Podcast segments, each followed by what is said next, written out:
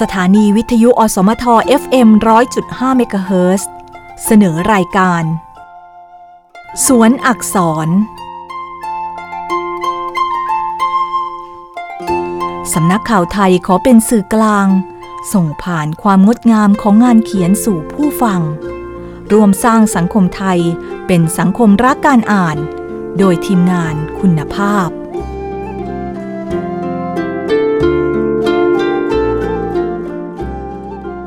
เสื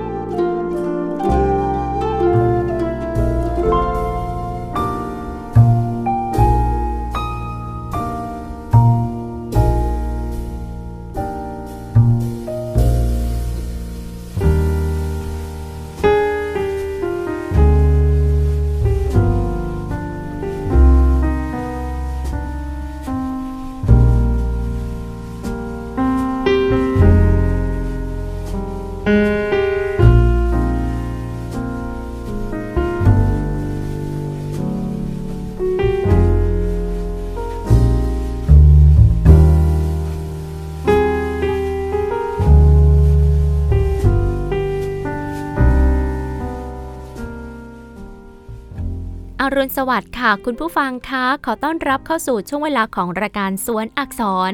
ประจำเช้าวันจันทร์ที่ 19 เมษายน 2564 นะคะ วันนี้คุณผู้ฟังอยู่กับดิฉันแอนพจนาธนธนากุลกับหนังสือเล่มเดิมค่ะ อุโมงค์ดอกไม้นะคะ เรื่องราวกำลังสนุกสนานแล้วก็เอาใจช่วยปานบัวเลยนะคะว่าเขาจะต้องพบเจออะไรต่อไป ปรากฏว่าคนที่ดูเหมือนว่าจะไว้ใจได้ และคนที่ดูเหมือนว่าจะดีนั้น กลับกลายเป็นว่าไว้ใจไม่ได้ขึ้นมาซะงั้นเลยนะคะ น่าสงสารปานบัวนะคะ แทนที่ชีวิตการแต่งงานนั้น จะพบเจอแต่เรื่องราวดีๆ เจอคนดีๆทำให้สบายอกสบายใจ แต่กลับกลายเป็นว่า มีเรื่องให้คิด มีเรื่องให้ต้องระวัง ไม่เว้นแต่ละวันเลยนะคะ แต่ด้วยความที่ตัวปานบัวเองก็เป็นคนหัวค่อนข้างอ่อนแล้วก็ไว้ใจคนง่าย และด้วยความเป็นคนที่จิตใจดีไม่คิดร้ายกับใครนะคะ แล้วก็มองโลกในแง่ดีก็เลยคิดว่า น่าจะมีคนดีๆ เข้ามาหาเธอจริง ๆนะคะ อย่างตอนแรกเนี่ยก็อุตส่าห์แอบดีใจนะคะ ที่พ่อสามีก็ดูรักแล้วก็เอ็นดูเธอ ถึงขนาดที่พูดคุยกันถูกคอนะคะ แล้วก็เอ็นดู ให้กำไรหยกกับปันบัวด้วยนะคะ แต่สุดท้ายแล้วพ่อสามีก็เสียชีวิตลงในวันนั้นก็เกิดข้อกังขา ให้กับคนในครอบครัว เป็นอย่างมากนะคะว่าความเป็นจริงแล้ว พ่อสามีนั้นจะเสียชีวิตจากฝีมือเธอหรือเปล่า แต่ในความเป็นจริงแล้วไม่ได้เกิดจากฝีมือเธอเลยนะคะ แต่ด้วยความที่หลาย ๆ คนก็ไม่ได้คิดดีกับเธออยู่แล้ว แล้วก็มองเธอในแง่ไม่ดีอยู่แล้ว ก็เลยทำให้เธอต้อง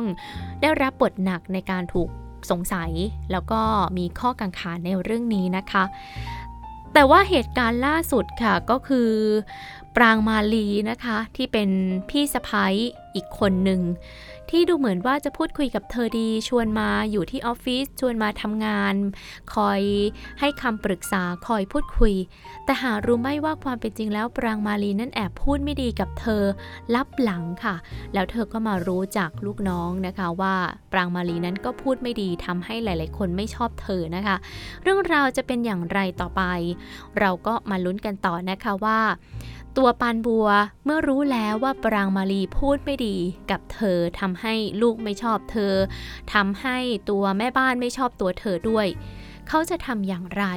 แล้วเขาจะต้องเจอกับเหตุการณ์อะไรอีกนะคะ ติดตามได้ในหนังสืออุโมงดอกไม้วันนี้ค่ะ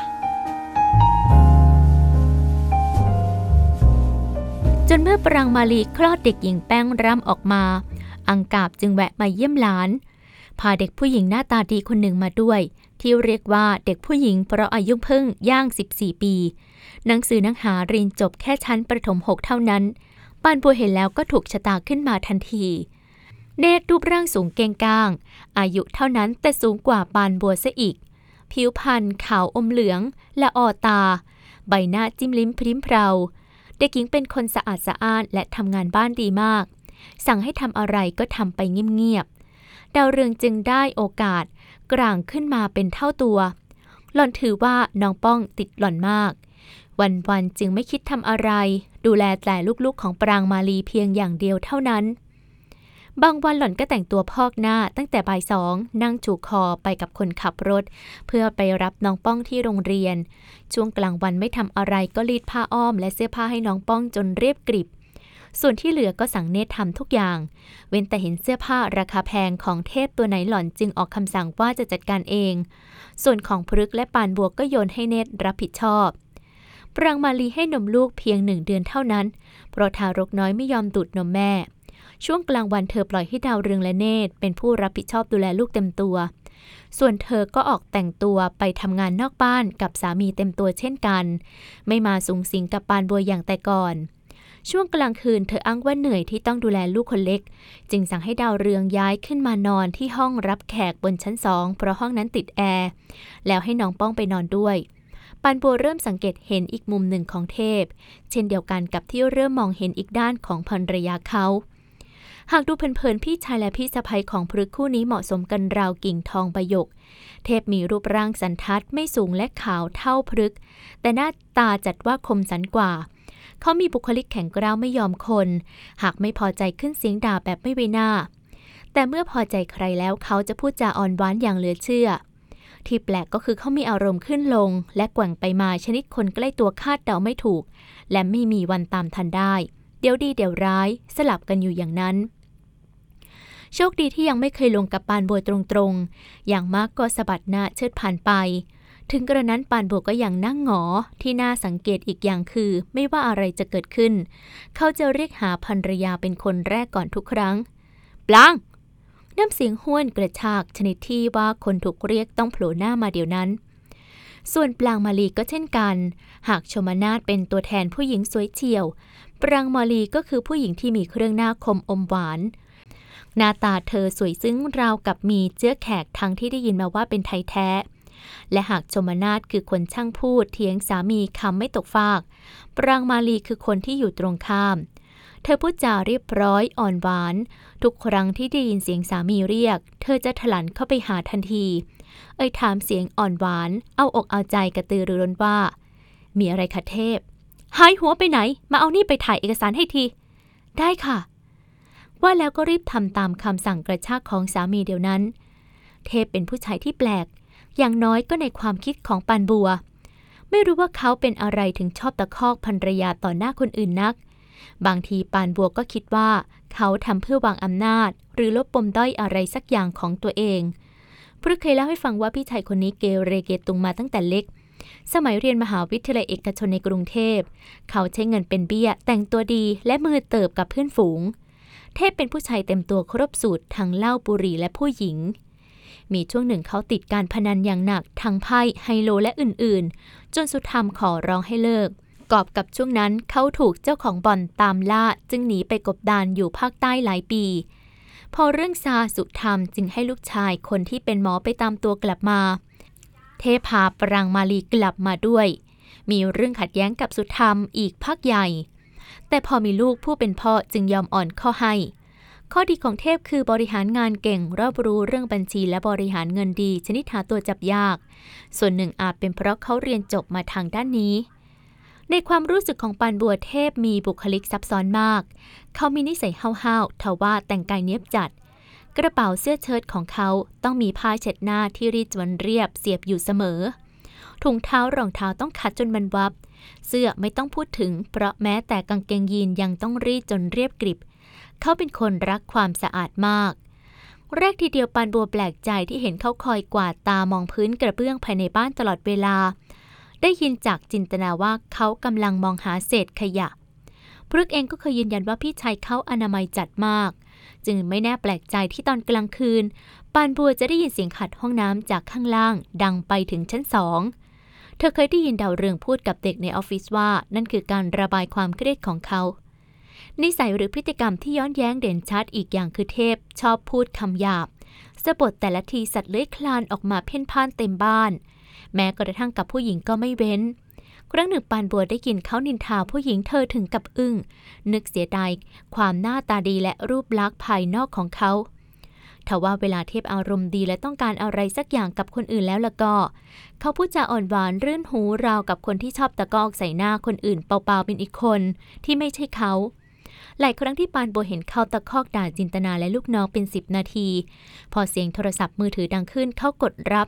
กรอกเสียงอ่อนหวานเสียงปานน้ำพึ่งเดินห้าลงในสายราวกับว่าหนึ่งนาทีก่อนหน้านั้น เขาไม่เคยอารมณ์เสียมาก่อนเลยในชีวิตปานโบรู้สึกว่าเทพเป็นคนประเภทไม่ให้เกียรติผู้หญิง โดยเฉพาะกับภรรยา เขาใจสรรพนามกับปรางมาลีว่าผมกับคุณทุกครั้งก็จริง แต่ฟังอย่างไรก็กระชากและดูข่มว่าตัวเองเหนือกว่า ขณะเดียวกันเธอก็ไม่เคยเห็นปรางมาลีเอ่ยคำโต้แย้งสามีสักครั้ง ยิ่งเวลาอยู่ต่อหน้าคนอื่น เธอยิ่งก้มหน้ารับคำสั่งอย่างเงื่อหงอยระคนอ่อนหวาน เวลาอยู่บนโต๊ะกินข้าว เธอจะรอจนกว่าสามีนั่งลงเรียบร้อย แล้วจึงจะนั่งลงบ้าง จากนั้นก็เอียงคอคอยรับคำสั่งสามีเพื่อรับฟังคำพูดเขาเทพชี้นกเป็นนก ชี้ไม้เป็นไม้ ปรางมาลีไม่เคยขัดคอสามีสักหน เธอใส่ใจสิ่งละอันพันละน้อยเกี่ยวกับสามี เขาชอบกินอะไร อย่างไหน ความอารีอ่อนหวานเผื่อแผ่มายังพฤกและปานบัวด้วยสุกี้เนื้อเจ้าเนี้ยพลึกชอบกิน แต่เจกนนชอบเจ้าท้ายตลาดมากกว่า เธอเรียกน้องๆของสามีอย่างให้เกียรติเสมอ บางทีก็ กินห่อหมกกุ้งแล้วนึกถึงซิมบัวนะคะเทพ บัวเขาชอบอาหารทะเล วันหนึ่งอังกาบทำจับชายกับผัดบะหมี่ มาฝากลูกหลาน และร่วมรับประทานมือค่ำกับลูกๆด้วย เทพกับน้องๆกินกันอย่างอริดอร่อย กินปลายพลางก็ยกยอมันดาไปพลาง หันไปพูดกับภรรยาพลางว่า ลองถามเคล็ดลับกับแม่สิปราง แม่ทำจับชายกับผัดหมี่เตี๋ยวอะอร่อยนะ ป้าติดใจไม่ยอมกินที่อื่นเลย วันก่อนนะคุณยังชมกับผมอยู่เลยนี่โอ้ยไม่ไหวแล้วค่ะคุณ ปรางมาลีโอดครวญเสียงหวานพูดอย่างท้อแท้ว่า ปรางลองทำตั้งหลายครั้งแล้วไม่เคยอร่อยเหมือนแม่ทำเลยค่ะ รสชาติมันขาดขาดเกินเกินยังไงก็ไม่รู้ค่ะเทพ ต่อให้ไปนั่งกินที่พัตคารก็เถอะ ปรางว่าก็ยังอร่อยสู้ฝีมือแม่ไม่ได้ สตรีสูงวัยที่ไหนกันเล่าไม่ชอบคนยกยอ แม่สามีที่ไหนไม่ชอบลูกสะใภ้ปากหวานชมนาถกระทุ้งศอกสะกิดปานบัว ซึ่งก้มหน้าก้มตาเงียบเป็นใบอยู่ข้างๆ ปานบัวอึดอัดใจ เธอไม่ชอบการกระทำของชมนาถแต่ในขณะเดียวกันก็เพิ่งตระหนักว่าตัวเธอเองแตกต่างจากปรางมาลีมากแค่ไหน ถ้าหากกับข้าวจานนั้นเค็ม เธออาจจะไม่กล้าพูดตรงๆกับแม่สามี แต่คงเลือกทำเฉยไปเสีย หากอาหารจานนั้นอร่อยปานบัวจะพูดเพียงว่าอร่อยเท่านั้น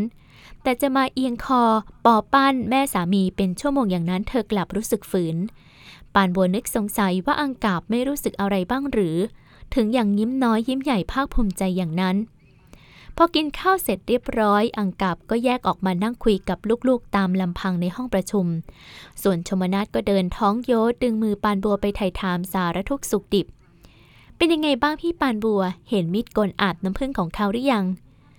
ปานบัวเปลี่ยนเรื่องไปถามกำหนดคลอดของอีกฝ่าย เพราะไม่อยากพูดมากความ เกิดพรึกรู้เรื่องเขาจะหาว่าเธอพูดมากอีก ที่สำคัญพูดอะไรไปเดี๋ยวคนท้องโยศจะเอาไปปูดให้คนอื่นฟังแบบใส่สีตีไข่ แต่ชมนาทก็ไม่วายวกกลับมาเรื่องเดิม ชมว่าพี่บัวไม่ทันเขาหรอก คราวนี้น้ำเสียงไม่มีแววดูหมิน่น เจ้าตัวมองปานบัวอย่างนึกเห็นใจ พี่บัวดูซูบลงไปนะ ช่วงเนี้ยเหตุเทพออกฤทธิ์อะไรบ้างไหมคะ ก็ไม่มีนี่ ปานบัวอ้อมแอม พี่ยังไม่เคยโดนอะไร อืม อย่างนั้นก็ดี บอกตรงๆนะว่าชมเป็นห่วง เงียบๆหงิมๆอย่างพี่บัวรับรองไม่ทันเขาหรอก มีอะไรก็พูดกันได้นะคะ ถูกเขาข่มยังไงก็เล่าให้ฟังเลย อย่าไปยอมเขาอย่างเดียวล่ะทำซุ้มเสียงราวกับโตกว่าแล้ว หล่อนก็เดินหายไปคุยกับหลานๆปันบุอดยิ้มไม่ได้ ตั้งแต่ท้องรู้สึกว่าชมนาจะอ่อนลงไปเยอะ พอเธอทำท่าจะผละออกไปบ้างก็ได้ยินเสียงห้วนแหลมของใครคนหนึ่งดังขึ้นในครัวฮะ จับจ่ายก็ใส่หมูสามชั้นมาจนเยิม้ม มีเตี๋ยวก็ผัดมาซักแฉะ ใครจะไปกระเดือกลง เสียงวางชามกระแทกเคาน์เตอร์ครัวดังกึก ไหนๆพี่ชิมดูสิ เอ๊ะพี่ก็ว่าอร่อยดีนี่ปลาง แต่จับฉ่ายมันก็มันไปนิดจริง ๆ ถ้าพี่ทำนะจะใส่เฉพาะกระดูกหมูหรือไม่ก็โครงไก่ พอรู้ว่าปรางไม่ชอบหมูสามชั้นมีเตี๋ยวก็อร่อยน่าแต่แฉะไปหน่อย ไม่หน่อยหรอกทั้งแฉะทั้งมัน คนยิ่งเจอลดความอ้วนอยู่ แล้ววันเนี่ยจะกลับกี่โมงก็ไม่รู้ขี้เกียจไปนั่งเอาอกเอาใจ ปรางนตีหน้าไม่เก่งเหมือนสะพ้ยคนอื่นเขานี่ ไปทำอะไรแซ่บๆมากินทีพี่เรืองปลางเลี่ยนจะแย่ ได้ได้เดี๋ยวทำยำวุ้นเส้นให้ วันนี้เห็นเสียเทพบอกว่าจะประมูลงานอาคารได้ไม่ใช่เหรอ น่าจะอารมณ์ดีฮได้งานมาหลายล้านก็จริงแต่ไรายได้ทั้งหมดก็ตัดเข้ากงสีอยู่ดี บริษัทเนี้ยมันใช่ของเทพกับปรางแค่สองคนซะที่ไหนล่ะไหนจะพลึกไหนจะชานนชมนัทกับปานบัวอีกล่ะ เขารอส่วนแบ่งอยู่ไม่ใช่หรอ แต่คุณชม เธอเขาไม่ได้มาวุ่นวายอะไรนี่ เธอดูร้านดอกไม้เป็นหลัก ก็ไม่ได้ว่าอะไรหรอก เวลาเราหมุนไม่ทันรายนั้นก็ยังพอมีน้ำใจให้เงินส่วนตัวมาช่วยทางนี้บ้าง ไม่เหมือนคนจ่องจ่องที่อยู่บ้านนี้หรอก ถ้าทำธุรกิจแล้วไม่เจ๊งก็คงไม่มาเกาะเรากินอย่างเนี้ยสงสารก็แต่เทพเท่านั้นทำงานหนักอยู่คนเดียว แถมคนอื่นก็ยังมาเป็นภาระให้อีก ไม่สบายก็ขึ้นไปเปิดแอร์นอน ตั้งแต่คู่เนี้ยย้ายมาค่าไฟก็แพงขึ้นตั้งเยอะ นี่ถ้าเทพไม่รับเป็นผู้จัดการขึ้นมาป่านเนี้ยบริษัทล่มไปนานแล้ว ปรางเนี่ยเดาเกมเสียนาทีกับพี่สร้อยฟ้าออกตั้งแต่แรก คนเห็นแก่ตัวพันนั้นนะไม่มีทางแบกรับหนี้สินหรอก พูดแล้วก็เหนื่อยใจแทนสามีตัวเอง พี่น้องแต่ละคนเห็นแก่ตัวทั้งนั้น เทพกับปรางต้องมานั่งทำงานงกงกหาเงินให้คนอื่นเขาใช้ น้องๆแต่ละคนก็โตป่านนี้แล้วก็ยังทำตัวเหมือนกาฝากปรางมาลีก็ว่าแรงเหมือนกันนะคะ แล้วก็ดูเหมือนว่าคำพูดทั้งหมดนี้เนี่ยปานบัวได้ยินชัดกับหูตัวเองเลยค่ะ มาต่อกันในบทต่อไปเลยนะคะ บทที่ 8 ค่ะ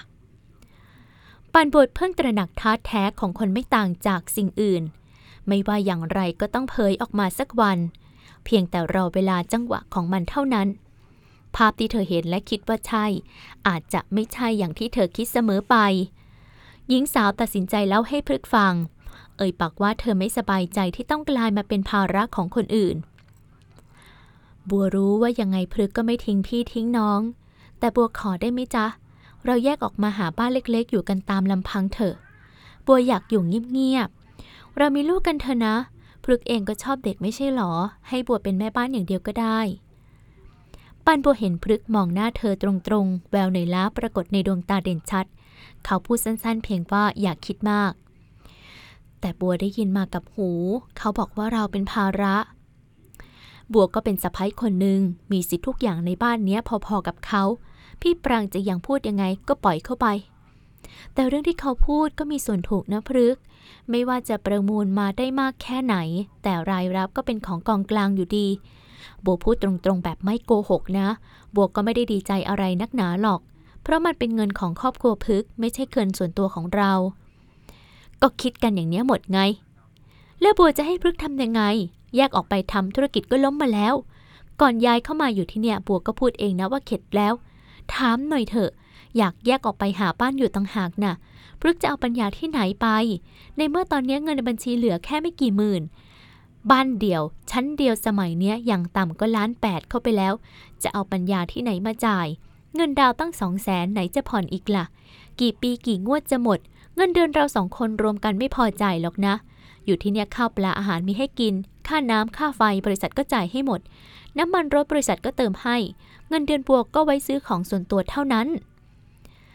แต่ว่าเฮียเทพเป็นคนยังไงพฤกก็เห็นพฤกรู้ไหม พอเขาจะออกไปทำธุระข้างนอกทีบัวดีใจแทบแย่ แต่พอเห็นเขาวิ่งรถกลับมาทีไร บัวเครียดมาก เพราะต้องคอยลุ้นว่าเขาจะมาอารมณ์ไหน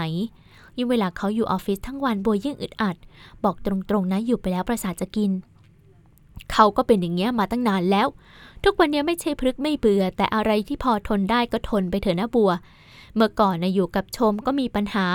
เขาก็ต้องหัด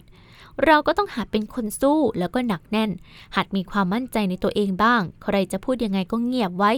อะไรก็พอปล่อยได้ก็ปล่อยไปบ้างเถอะ ไม่อย่างนั้นก็จะกลายเป็นคนที่อยู่ที่ไหนไม่ได้ จะให้คนอื่นมาถูกใจเราหมดมันเป็นไม่ได้หรอกนะ อยู่กับคนหมู่มากมันก็เป็นอย่างนี้แหละปานบัวอึ้งจนคำพูด ที่พฤกพูดมาก็ถูก แต่ชมนาทมีนิสัยอย่างไรเขาเองก็เห็น มาวันนี้ปานบัวอดนึกเปรียบเทียบไม่ได้ ชมนาทเหมือนเด็กผู้หญิงขี้อิจฉาสมัยเรียนชั้นประถม หล่อนคอยพูดจากระแนะกระแหนในลักษณะเห็นคนอื่นดีกว่าตัวเองไม่ได้ ที่ปานบัวรับไม่ได้มากที่สุดก็คือหล่อนเป็นพวกใส่สีตีไข่ บางครั้งไม่ได้พูดก็เอาไปปูดว่าพูด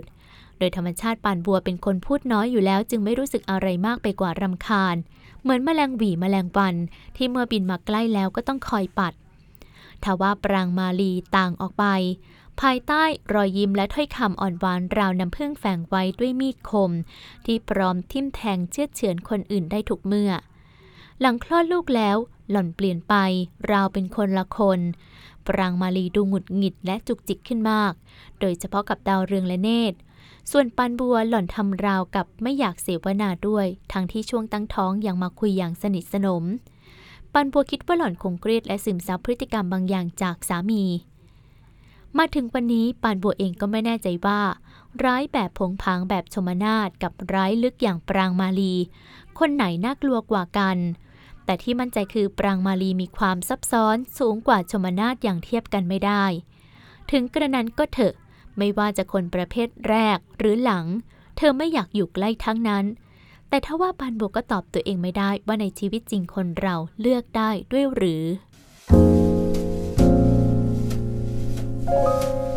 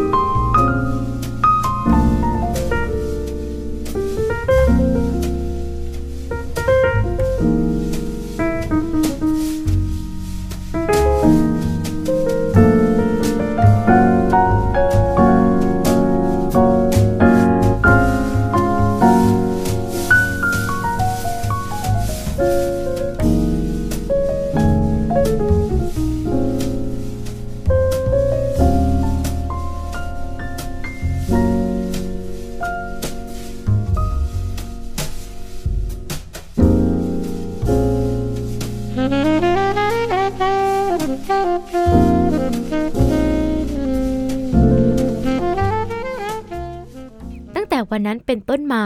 ตัวตนของปรางมาลีเริ่มชัดเจนขึ้นเรื่อยๆ มีอยู่วันหนึ่งเธอกำลังง่วนอยู่กับการคัดแยกเอกสารในห้องทำงานของสามี แต่เด็กหญิงแป้งร่ำร้องโยเยเพราะเพิ่งตื่น เธอจึงวางมือจากเอกสารแล้วออกมาดูลูก แต่เทพตะโกนอย่างหงุดหงิดว่าพี่เรืองกับเนตรหายหัวไปไหน ปล่อยให้ร้องอยู่ได้ทำงานไม่รู้เรื่องโว้ย เขาอัดบุหรี่เข้าปอดอย่างหงุดหงิด เห็นสามีอารมณ์บูดภรรยาก็รีบอุ้มลูกน้อยก้าวฉับขึ้นชั้นบนทันทีเคาะประตูห้องปานบัว พอเป็นพิธีแล้วเปิดพังออก ปานบัวกับเด็กเนตรกำลังช่วยกันเลื่อนหัวเตียง ถึงกับชะงักค้าง ว่าแล้วต้องอยู่ที่นี่ ปรางมาลีสะบัดเสียง ลงมาดูน้องเดี๋ยวนี้ พี่ต้องช่วยเฮียเทพทำงาน เด็กเนตรหน้าเจือนและมือจากงานตรงหน้าแล้วรับหนูน้อยมาอุ้มไว้ เปิดแอร์แล้วพาน้องไปเล่นอยู่ในห้องพี่ ไม่ต้องไปโรดทำอย่างอื่น สั่งด้วยน้ำเสียงเฉียบขาดโดยไม่มองหน้าเจ้าของห้อง แล้วเชิดหน้าเดินฉับไปข้างล่าง หนูไปดูน้องก่อนนะพี่บัว เด็กเนตรหันมาบอกก่อนผละไปหาอีกคน ทิ้งให้ปานบัวยืนอึ้งอยู่คนเดียว วันนั้นหลังกินข้าวเย็นเสร็จเรียบร้อย ปานบัวก็รีบขึ้นห้อง เพราะปวดหัวตุบๆมาตั้งแต่บ่าย นับตั้งแต่ย้ายมาที่นี่เธอปวดหัวเรื้อรังจนต้องไปพบแพทย์ปานบัวเพิ่งรู้ว่าตัวเองมีโรคประจำตัวหลังแต่งงานมานี่เอง เธอปวดหัวจนตาพร่าหมอบอกว่าเธอเป็นไมเกรน และให้ยาระงับปวดอย่างฟลูนาริซิน และคาเฟอร์กัตมา แต่ปานบัวกินแล้วรู้สึกมึนงง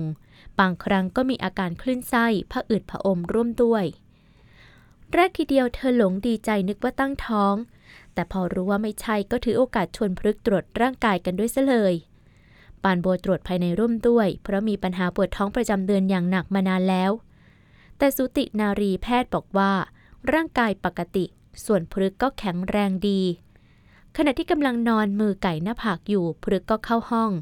เขาบ่นว่าเหนื่อยและทำท่าจะล้มตัวลงนอนข้างๆ แต่เสียงโทรศัพท์ภายในดังขึ้นซะก่อน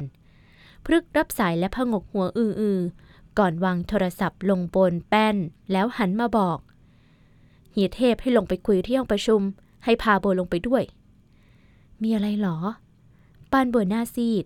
เพราะปกติเทพไม่เคยกดเรียกสายให้ลงไปคุยอย่างนี้ ไม่รู้ไปกันเถอะ เมื่อเดินตามพฤกเข้าไปในห้องประชุมอย่างคลาดคลาด ปานบัวก็เห็นทุกคนในบ้านนั่งรออยู่แล้ว ทั้งเทพ ปรางมาลี ดาวเรืองและเนตรหนูน้อยแป้งร่ำนอนหลับ อุดตุอยู่บนที่นอนเล็กๆ ส่วนน้องป้องนั้นคุณตาคุณยายมารับไปตั้งแต่เลิกเรียนแล้ว นั่งสิ เทพสั่งด้วยน้ำเสียงนิ่งๆ รอจนพฤกและปานบัวนั่งลงเรียบร้อย แล้วก็พูดเสียงดังฟังชัดว่า ทุกคนคงสงสัยกันใช่ไหม ว่าทำไมตั้งแต่คลอดน้องแป้งออกมา ปรางออกไปไหนมาไหนกับผมทุกวัน ที่ผมเรียกมาคุยก็เพื่อจะคุยเรื่องนี้แหละ ที่เห็นปรางออกไปกับผมทุกวันไม่ใช่ว่าเพราะไปเที่ยวไปอีออหรือว่าไปตามจับผิดผัว แต่เป็นเพราะต่อไปเนี้ยปรางจะต้องเข้ามาช่วยงานผมเต็มตัว สีหน้าเทพทั้งดุและเย็นชา ในตาดุดเหี่ยว และเขาก็กวาดมองทีละคนแบบเรียงตัว จนมาหยุดที่ปานบัว แล้วก็ค้างเอาไว้อย่างนั้น เอ่ยถามเสียงอย่าเยือกว่า มีใครมีปัญหาอะไรไหมเอ่อพี่มีค่ะ ดาวเรืองบอกอย่างกล้ากล้ากลัวกลัวๆคือบางทีน้องก็ร้องงองแงมากคนเดียวพอว่า แต่พอสองคนเนี่ยพี่ว่าดูไม่ทันเหมือนกันนะ เพราะพี่อะต้องทำกับข้าวด้วย ไหนจะกัดห้องน้ำสองชั้นทำความสะอาดออฟฟิศอีก จริงอยู่ว่ามีเนตรมาช่วย แต่บางอย่างก็ไม่พ้นมือพี่ อย่างเรื่องกับข้าวบางวัน พี่เลี้ยงน้องมาทั้งวันก็เหนื่อย แล้วบางทีเสียเทพกับปรางก็กลับช้า เขาเป็นเจ้าของบ้านคนหนึ่งเหมือนกัน ต่อไปเนี้ยเรื่องภายในบ้านไม่ต้องมารอถามปลางบัวก็อยู่ ถามเขาได้เลยเขาก็เป็นเจ้าของบ้านคนหนึ่งเหมือนกัน ต่อไปเนี้ยอย่าให้มีเรื่องนินทากันลับหลังอีกว่าทำไมปรางไม่ดูแลลูกนะบัวนะท้ายประโยคเขาหันมาเน้นเสียงกับปานบัว ซึ่งนาซีดและชาปนกันไป ดีนะ ที่เป็นผมกับปราง ถ้าเป็นเสียนาทีกับซอสร้อยฟ้าเขาไม่มีเวลามาเสียเวลานั่งคุยแบบนี้หรอก น้ำเสียงและสีหน้าคนพูดบอกแววตาดูแคลนคนที่ถูกพาดพิงอย่างเห็นได้ชัด ช่วงเวลาที่สามีกล่าวนั้นปลางมาลีสีหน้านิ่ง แต่กริยาของเธอเชิดหน้าขึ้น มุมปากคงขึ้นเล็กน้อยนั้น บอกให้ปานบัวเดาได้ทันทีว่าเกิดอะไรขึ้น ก็เมื่อช่วงกลางวันนี้เนตรมาระบายว่าให้ทำงานบ้านอย่างเดียว ก็งานเยอะจนทำไม่ทันแล้ว แถมต้องมาเลี้ยงน้อง แรกที่แม่พามาสมัครงานที่ร้านดอกไม้กับอังกาบ คุณนายบอกว่าให้มาทำงานบ้านเพียงอย่างเดียว ไม่ได้บอกว่าต้องมาเลี้ยงเด็กอ่อนด้วย แต่เนี่ยงานแต่ละวันหนูต้องมานั่งเช็ดอืดเช็ดเยี่ยวให้เด็ก หนูผะอืดผะอมพิกล เนตรบ่น ส่วนปานบัวก็แนะนำไปว่า พี่ว่าเรื่องเนี้ยเนตรคุยกับพี่ปรางเองดีกว่าไหม ตอนนั้นทั้งคู่ยืนคุยกันที่ตรงเชิงบันได ปรางมาลีได้ยินเข้าพอดีเพราะเธอตั้งใจขึ้นมาสั่งงานอะไรสักอย่างกับเนตรดูก็รู้ว่าเพอไม่พอใจ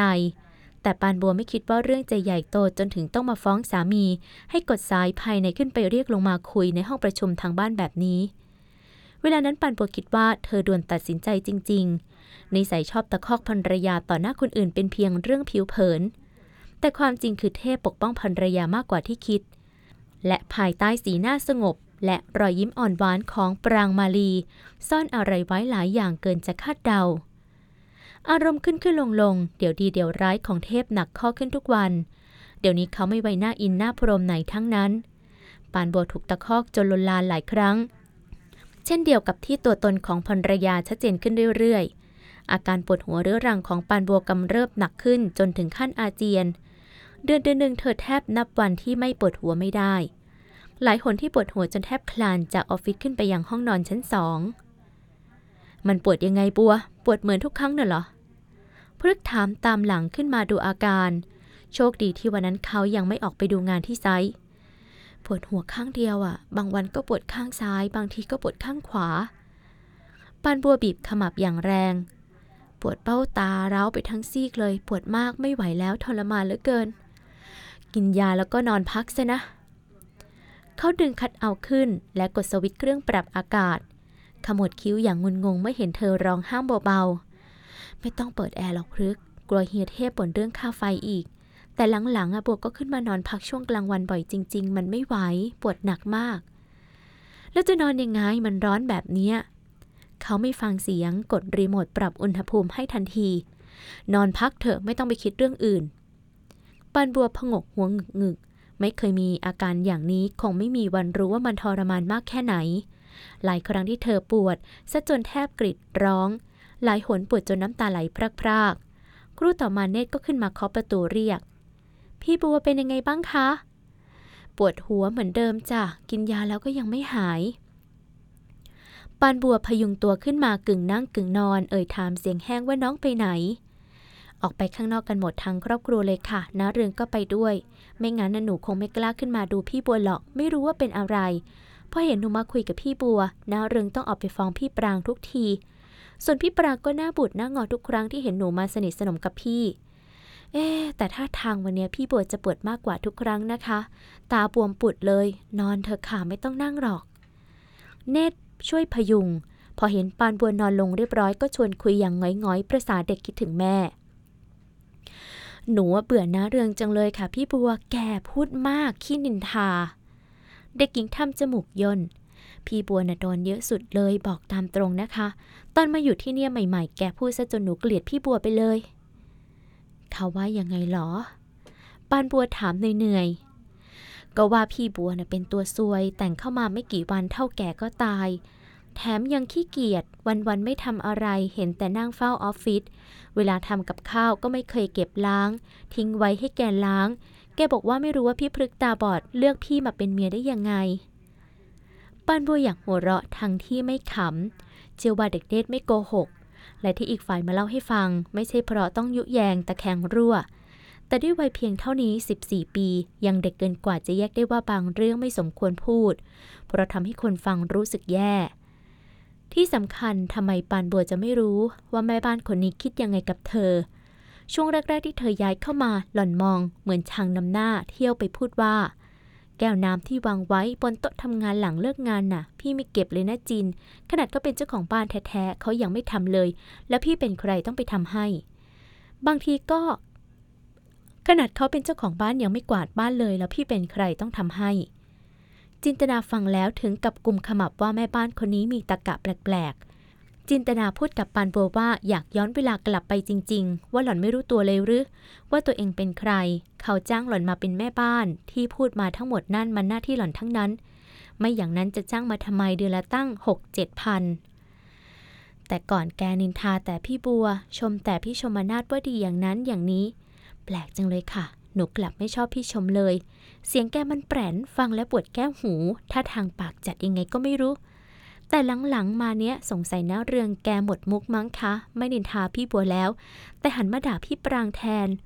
ดูไปดูมาแกเกลียดพี่ปรางมากกว่าพี่บัวซะอีก แกว่าพี่ปรางเคยมีลูกมีสามีมาก่อนเฮียเทพตาบอดที่เลือกผู้หญิงร้ายลึกอย่างปรางมาเป็นเมีย สรุปว่าตาบอดทุกคนสินะ คนเล่าคลองหัวระอาแล้วพูดต่อดูว่าเพราะนะเรืองอะแกไม่จริงใจกับใครสักคน แกถึงอยู่กับพี่ปรางได้ คนนิสัยเดียวกันไง พี่ปรางก็ลายลึกจริง ๆ นั่นแหละค่ะ เวลาพูดกับเฮียเทพจีบปากจีบคอทำเป็นเรียบร้อย แต่ยิ่งอยู่ไปหนูก็ยิ่งรู้สึกว่าแกคือนางแมวยั่วสวาดวันก่อนแกใส่แหวนวงใหม่แล้วมาอวด หนูก็พูดแค่ว่าพี่ปรางหน้าตาสวยคม แต่มือกลับป้อมๆไม่เรียวสวยเหมือนพี่บัว แกบอกว่าไม่สวยได้ยังไงไรนั้นเขาถนอมมือเขาจะตาย นูก็เลยบอกไปตามตรงว่า พี่บัวแพ้แฟบกับน้ำยาล้างจานจริง ๆ เคยเห็นอยู่หลายหนที่หลังมือแดงเป็นปื้น พี่ปรางก็บอกว่าทำตัวเป็นคุณหนูหยิบย่งอืมพี่ปังว่าพี่บัวเป็นคนอ่อนแอขี้โรค เวลาปวดท้องประจำเดือนทีทำไมต้องให้พฤกลงมาเติมกระเป๋าน้ำร้อนให้ เมื่อเทียบกับแกต่อให้ปวดจนแทบคลานลงมาเฮียเทพไม่มีทางทำอะไรแบบนั้นให้ แกบอกว่าทุกอย่างมันอยู่ที่ใจ ถ้าใจเข้มแข็งร่างกายก็ไม่เป็นอะไร แต่แกก็แข็งจริง ๆ แข็งกระด้างไง มีอยู่วันหนึ่งนะ แกสั่งหนูสับหมู จะผัดกะเพราให้เฮียเทพ หนูยังไม่ได้สับเพราะว่าเพิ่งเอามาจากช่องฟีดแกมาเห็นว่ายังไม่สับแกก็ด่าเปิงเลยว่าทำมาเป็นแม่ปานบัวไปได้ จะทำกับข้าวทีต้องเอาหมูออกมาไว้ก่อนเป็นชั่วโมง หมั่นไส้ทำอะไรต้องมีแบบแผนไปหมด ว่าแล้วแกก็สับหมูเองโป๊กๆทำหน้าตาทะมึงทึงเหมือนคนเก็บกดเลยค่ะ เวลาทำกับข้าวเองทีไร แกก็ต้องมาถามหนูถามพวกพนักงานบัญชีทุกครั้ง ว่าระหว่างแกกับพี่บัวใครทำอร่อยกว่ากัน แปลกคนสงสัยจะอิจฉา อืม ปานบัวนอนกระสับกระส่ายพลิกตัวไปมาเฮียเทพก็พอกันนั่นแหละค่ะ วันที่เขาพาหนูไปเที่ยวด้วยระหว่างวันหยุดน่ะน้าเรืองโทรไปถามเรื่องกับข้าว ถามปรางว่าจะกินอะไร พอพี่พฤกกับบัวไม่กิน พี่ปรางก็โมโห ด่าพี่บัวว่าตัวเองไม่กินไม่คิดจะบอกแม่บ้านทำกับข้าวไว้รอคนอื่นเลยเหรอวางสายเสร็จก็รายงานเฮียเทพทันทีเฮียเทพก็ด่าพี่บัวเป็นชุดว่าเห็นแก่ตัวสร้างแต่ปัญหาให้ หนูละงง ที่เวลาตัวเองไม่กินก็ไม่เห็นสนใจว่าคนอื่นจะกินอะไร แถมหน้าเรืองก็ว่าต่อไปเนี้ย ถ้าเฮียเทพไม่กินก็ไม่ต้องทำกับข้าวสองคนเนี้ยก็เหมาะสมกันดีนะคะ ผัวนั่งสูบยาเมียนั่งซดเบียร์พอลูกหลับก็ดอดลงมานั่ง กินนั่งสูบกันสองคนทุกคืนนาวเรืองบอกว่าเฮียเทพแกชอบผู้หญิงถึงไหนถึงกันแบบพี่ปราง แบบนั่งก้งกันทั้งคืน แกก็เลยขวางหูขวางตาคนเรียบร้อยแบบพี่บัว พูดตรงๆนะคะ เกิดมาหนูไม่เคยเห็นใครร้ายเท่าพี่ปรางเลยเถอะให้ตายเหอะ เนตรปานบัวพยายามเอื้อมแปะปลายอีกฝ่ายซึ่งกำลังตั้งท่าจะเล่า พี่ไม่ไหวแล้ว เรียกพฤกทีพี่จะไปโรงพยาบาลอ๋อค่ะค่ะ เนตรเบิกตากว้าง ตกใจก่อนพลุนพลันวิ่งลงไปเรียกพฤกปรากฏว่าช่วงช่วงนั้น ทรมานจนอยากจะกรีดร้องพฤกขับรถพาเธอไปยังโรงพยาบาลทันที หมอตรวจแล้วสั่งแอดมิด หลังจากกินยาตามที่พยาบาลจัดให้ เธอก็หลับสนิท มารู้ตัวอีกทีก็เห็นอังกาบกับชมนาทนั่งอยู่ข้างเตียงเรียบร้อย แม่กับชมนาทมาเยี่ยม พฤกบอกด้วยน้ำเสียงอ่อนโยน เขายิ้มเมื่อเห็นปานโบยยกมือไหว้แม่น้ำตาไหลพราก ไมเกรนกำเริบอีกแล้วใช่ไหม น้ำเสียงอังกาบก็อ่อนโยนเช่นเดียวกัน ส่วนชมนาทถามไปว่าเจออะไรกระตุ้นมาหรือเปล่า ชมเองก็เป็นนะ เพียงแต่ว่าไม่มากแล้วก็ไม่ถี่เท่าไหร่ ได้ยินจากพี่เรืองคราวก่อนว่า พี่บัวเป็นบ่อยมากเลยช่วงเนี้ย คราวนี้ทำไมหนักจนถึงต้องเข้าโรงพยาบาล สงสัยแพ้ควันบุหรี่ปานบัวตอบเสียงแห้งผากพรึกเสริมว่า ระยะหลัง เทพสูบบุหรี่ในห้องทำงานจัดมาก สูบแล้วเปิดเครื่องดูดอากาศ โต๊ะทำงานที่อยู่ด้านนอกก็ต้องดมควันกันหมด อังกาบกับชมนัทฟังแล้วใส่หน้า หลังจากนั้นมีสายโทรศัพท์เรียกเข้า อังกาบจึงขอตัวไปคุยข้างนอก พรึกตามออกมาประคองแม่ ชมนาจึงได้โอกาสชะโงกหน้าเข้ามาใกล้อาทิตย์ที่แล้วเฮียเทพเข้าไปที่บ้าน เอาแกงเห็ดเป็ดย่างที่เมียทำไปฝากแม่ คงกะว่าจะทำคะแนนให้เมียละมั้ง แม่ถามว่าแล้วบัวได้ออกไปยื่นซองประมูลงานและดูใช้งานบ้างหรือเปล่า เฮียเทพบอกว่าไงรู้ไหมเขาบอกว่ารายนั้นไม่เหมาะกับงานรับเหมาหรอก อ่อนหัดและอ่อนแอเกินไป ไม่เข้มแข็งเหมือนเมียเขา ก็คงจะเห็นพี่บัวสามวันดีสี่วันไข้อย่างนี้แหละมั้ง แต่พี่บัวดูไม่สดชื่นจริง ๆนะคะ หน้าตาซีดเซียวเหมือนคนอมทุกข์เลย เห็นปานบัวหายใจเหนื่อยๆคนพูดจึงรีบแจงว่าที่เล่าไปทั้งหมด ไม่ต้องการให้คิดมาก มีอะไรข้องใจก็บอกแม่ได้นะพี่บัว ที่เฮียเทพพูดไปยังไม่ใช่ว่าแม่เขาจะเชื่อไปทั้งหมดหรอกเขาก็พอรู้ว่านิสัยใครเป็นยังไง หลังๆ เห็นทำโน่นทำเนี่ยมาฝากแม่ประจำ แต่แม่เขาก็ไม่ได้อะไรด้วยหรอก ปันบัวผงกหัวเหนื่อยๆ เพราะไม่มีแก่ใจจะคิดอะไรทั้งนั้น อีกทั้งฤทธิ์ยาที่หมอให้อย่างต่อเนื่องทำให้เธอเหมือนคนไร้ความรู้สึก ขณะมือยังแทบยกไม่ขึ้น หลังจากที่อังกาบและชมนัทกลับไป เธอก็นอนค้างที่โรงพยาบาลต่ออีกสองคืน ตลอดเวลาที่อยู่โรงพยาบาลเทพและปรางมาลีไม่เคยแม้แต่จะโทรมาถามไถ่อาการด้วยซ้ำพฤกคงพอรู้ว่าปานบัวรู้สึกยังไง เขาบอกภรรยาว่าอย่าคิดมากพอถึงวันที่กลับเข้าบ้าน ปานโบเห็นปรางมาลีกำลังนั่งคุยกับลูกน้อง ซึ่งอยู่กันครบ สีหน้าทุกคนเหมือนกำลังคุยกันอย่างออกรถ แต่พอเธอก้าวเข้าบ้านทุกคนเงียบกริบทั้งที่ก่อนหน้านี้ยังแจ้วแจ้ว ปรางมาลีทำท่าคล้ายเธอเป็นอากาศ ไม่แม้แต่จะทักถามว่าเป็นยังไงบ้างกลับมาแล้วหรือ สองวันต่อมาเนตรรายงานว่า พอรู้ว่าปานบัวเข้าโรงพยาบาล ปรางมาลีก็คุยกับเทพว่า ปรางก็เคยเป็นนะไมเกรนอะแต่ไม่เคยเห็นต้องนอนโรงพยาบาลเลย ทุกอย่างมันอยู่ที่ใจ ถ้าเราคิดว่าไม่ปวดมันก็ไม่ปวด บัวเข้าอ่อนแอเป็นนิดเป็นหน่อยก็เข้าโรงพยาบาล เทพโครงศีรษะคล้ายระอาเต็มทน หวังว่าเมียไอเพื่อกับมันจะไม่เอาค่ารักษาพยาบาลมาเบิกเงินกองกลางนะ เขาสะบดออกมาคำหนึ่ง ปวดหัวทีก็หลบขึ้นไปนอนเปิดแอร์ทีค่าไฟเดือนหนึ่งตั้งเท่าไหร่ใจคอพวกนั้นน่ะ จะให้เราจ่ายหมดทุกอย่างเลยหรือไงวะ เอะอะก็โยนมาให้ผมกับคุณรับผิดชอบ เบื่อชิป ปรางขี้เกียจจะพูดแล้วเรื่องความเห็นแก่ตัวของพี่น้องคุณแต่ละคนน่ะ เขาไม่คิดนะว่าตอนที่เขาแต่งงานใช้เงินไปตั้งเท่าไหร่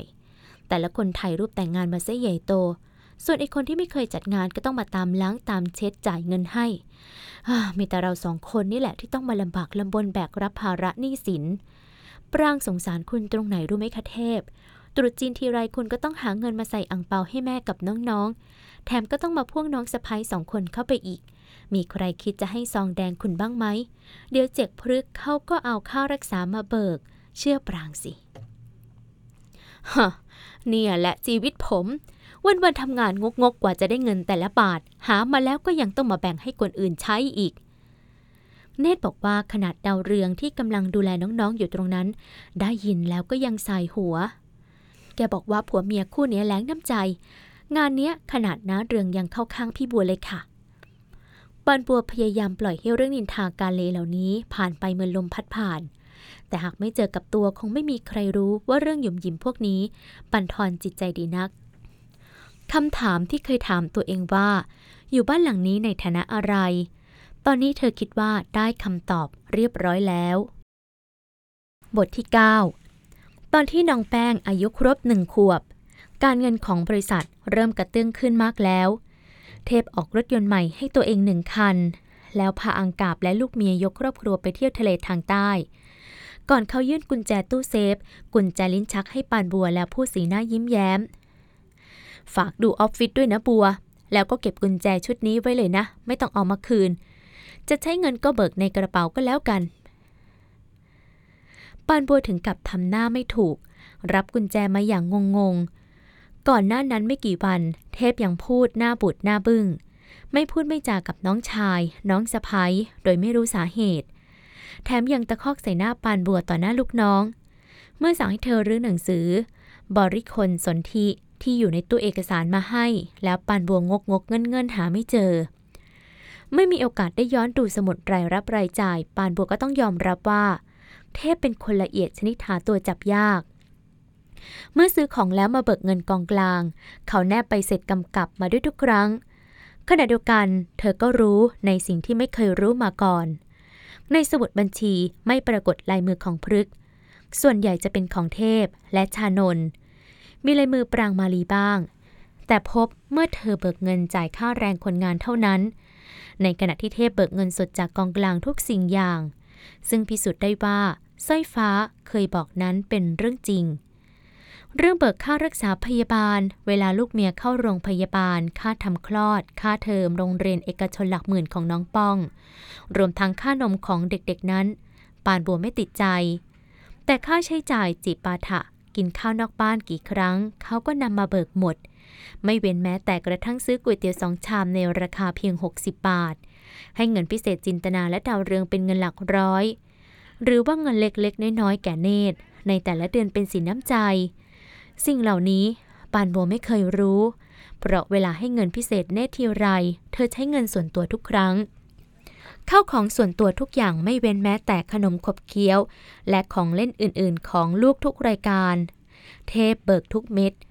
ดังนั้นไม่ต้องพูดถึงเรื่องเงินอ่างเปาที่ให้กับเงินเดือนหนึ่งเดือนของน้องๆปีละครั้ง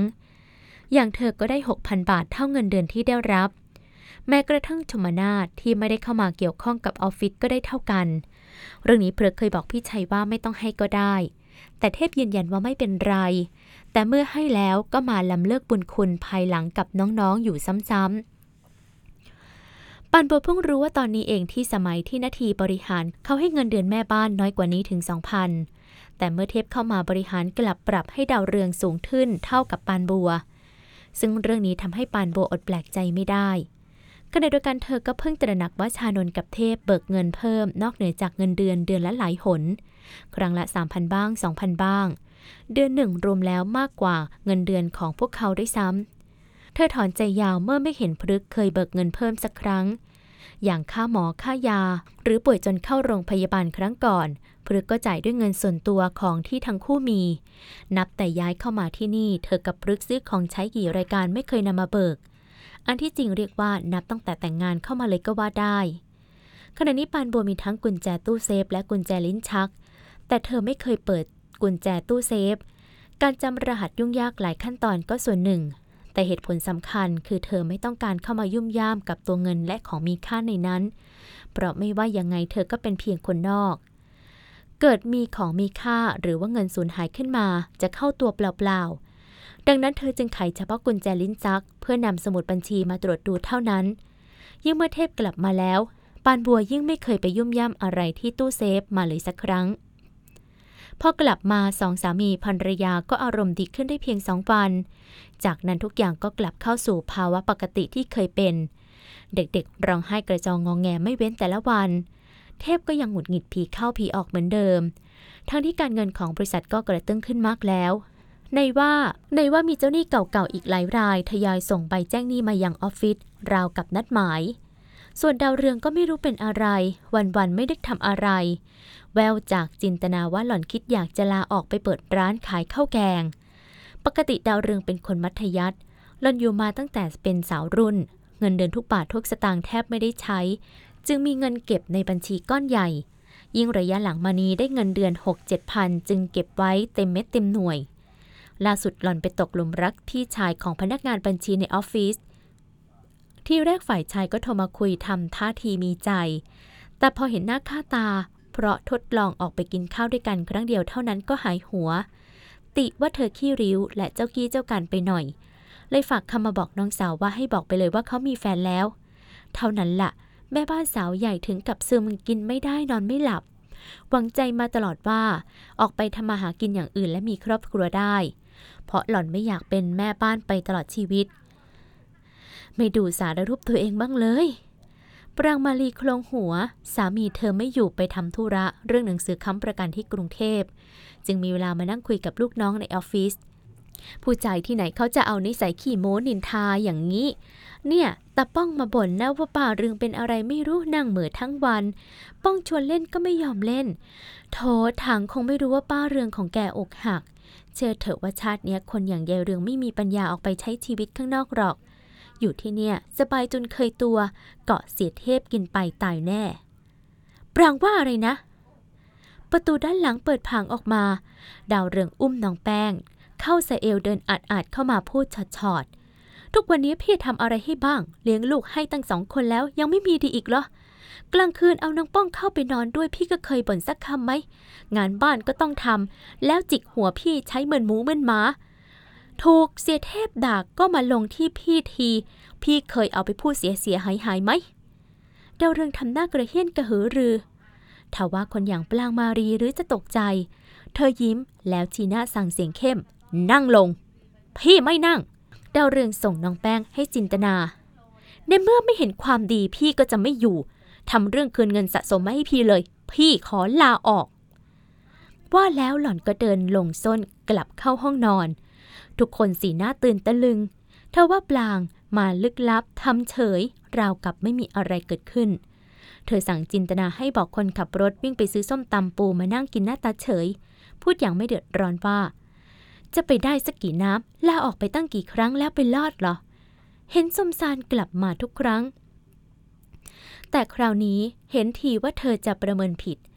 ดาวเรืองจัดการเก็บข้าวของลงในลังกระดาษโทรเรียกญาติที่ชุมแสงให้เหมารถ แล้วก็นัดเวลามารับ จากนั้นหล่อนก็คลุกตัวในห้องทั้งคืน วันนั้นเทพยังไม่กลับจากกรุงเทพ ส่วนพฤกก็ออกไปสังสรรค์กับเพื่อนข้างนอก ปานบัวจึงอดแปลกใจไม่ได้ เมื่อเห็นดาวเรืองมาเคาะประตูในยามวิกาล เธอไม่รู้ว่าดาวเรืองต้องการอะไรเพราะปกติแทบจะไม่ได้คุยกัน แม่บ้านสาวใหญ่ไม่พูดพร่ำทำเพลงเอ่ยปากอย่างอ้อมคอมว่า ช่วงที่บัวยายเข้ามาอยู่แรกๆ ตอนที่ปลางเขาท้องน่ะ เขามาพูดให้พี่ฟังว่าบัวนินทาพี่ไม่เว้นแต่ละวัน จนเขาไม่รู้จะทำยังไง บัวเนี่ยนะจะนินทาพี่ปานบัวใส่หน้าเห็นแล้วว่าไหนๆก็ไหนๆ เธอเองก็ไม่อยากให้ดาวเรืองจากไปทางที่มีเรื่องค้างคาใจ บอกตามตรงนะพี่เรือง บัวต่างหากที่รู้สึกว่าพี่ไม่ชอบหน้าบัวเลย หลายครั้งหลายหนที่พี่ทำกับบัวเหมือนคนอาศัยเท่านั้น ไม่มีความจำเป็นต้องให้เกียรติ เนี่ยคือสิ่งที่บัวพูดกับพี่ปราง ที่พี่ไม่ชอบบัวก็เพราะว่าปลางอะมาพูดกรอกหูพี่ทุกวันนะสิเขาบอกว่าบัวด่าพี่ว่าขี้เกียจตัวเป็นขน ได้เงินเดือนก็ตั้งแยะวันๆไม่ทำอะไร อยากให้พี่ปรางไล่ออกวันนี้พรุ่งนี้เลยด้วยซ้ำปานบัวสุดลมหายใจยาว นี่เธอจะหนีไม่พ้นคนปั้นน้ำเป็นตัว และไว้หน้าหลังหลอกเลยเหรอ บัวไม่เคยพูดอย่างนั้น บอกสั้นๆเพียงเท่านั้นแล้วก็ไม่คิดจะแก้ต่างอะไรอีก เพราะที่ผ่านมาเธอก็เจ็บเพราะดาวเรืองมาเยอะ เมื่อตรองดีๆ หากวันนี้หล่อนไม่มีเรื่องบาดหมางกับปรางมาลี มีหรือจะเข้ามาเคาะประตูนั่งคุยอย่างนี้ปานบัวเป็นคนเงียบและรักสงบก็จริง แต่เธอไม่ใช่คนโง่ที่จะดูไม่ออกขนาดนั้น โดยเฉพาะกับคนอย่างดาวเรืองที่อยู่กันมาเกือบสองปีอย่างนี้ พี่เข้ามาบอกแค่นี้แหละ บัวระวังตัวไว้แล้วกัน วันหนึ่งอาจจะโดนแบบพี่ได้ใครก็รู้ ปรางเขาร้ายกว่าที่คิด แล้วเสียเทพก็เป็นคนหูเบากว่าที่เห็นมาก พี่บอกเลยว่าลูกชายบ้านเนี้ย คนที่รักเมียมากที่สุดอะคือเฮียเทพ เช้าวันต่อมา หล่อนก็ขนของขึ้นรถกระบะที่ญาติมารอรับ เซ็นชื่อรับเงินสะสมจากจินตนาแล้วก็พลาออกไปโดยไม่ล่ำลาใครสักคำ ปันบุอดสะเทือนใจไม่ได้เมื่อเห็นน้องป้องร้องไห้ชักดิ้นชักงอ วิ่งตามไปกอดขาแล้วร้องว่าป้าเรืองจะไปไหนไม่ให้ไปนะไม่ให้ไปตาป้องมานี่ปรางมารีกระชากแขนลูกแล้วลากขึ้นห้องทำงานของสามีทันที เสียงร้องไห้ดังลั่นบ้านน้องแป้งได้ยินพี่ร้องไห้ก็แหกปากร้องจ้าไม่แพ้กันจนเนตรกุมขมับ